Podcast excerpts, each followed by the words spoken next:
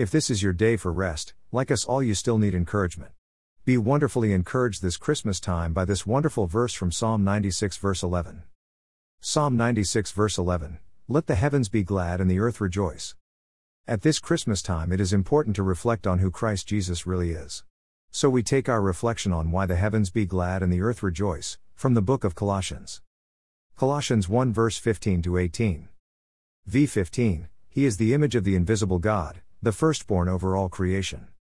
V16 Because by him everything was created in heaven and on the earth, the visible and the invisible, whether thrones or dominions or rulers or authorities, all things were created through him and for him.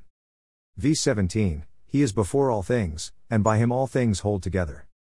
V18 He is also the head of the body, the church. The pre existence of Jesus is one of the most important doctrines. The deity of Christ Jesus rests on it.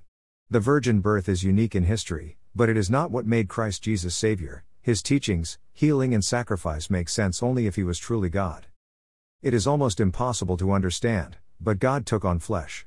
Gospel of John says it this way John 1 verse 14. The Word became flesh and dwelt among us. And we beheld his glory. The glory as of the only begotten of the Father, full of grace and truth.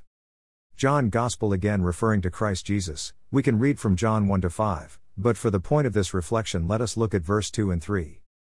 V2 He was with God in the beginning, V3 All things were created through him, and apart from him, not one thing was created. At this Christmas time, let the Christ of Christmas, who always pre existed with God, take hold of our lives, to give us a new beginning, a new purpose, and a new destiny. Be blessed today and every day.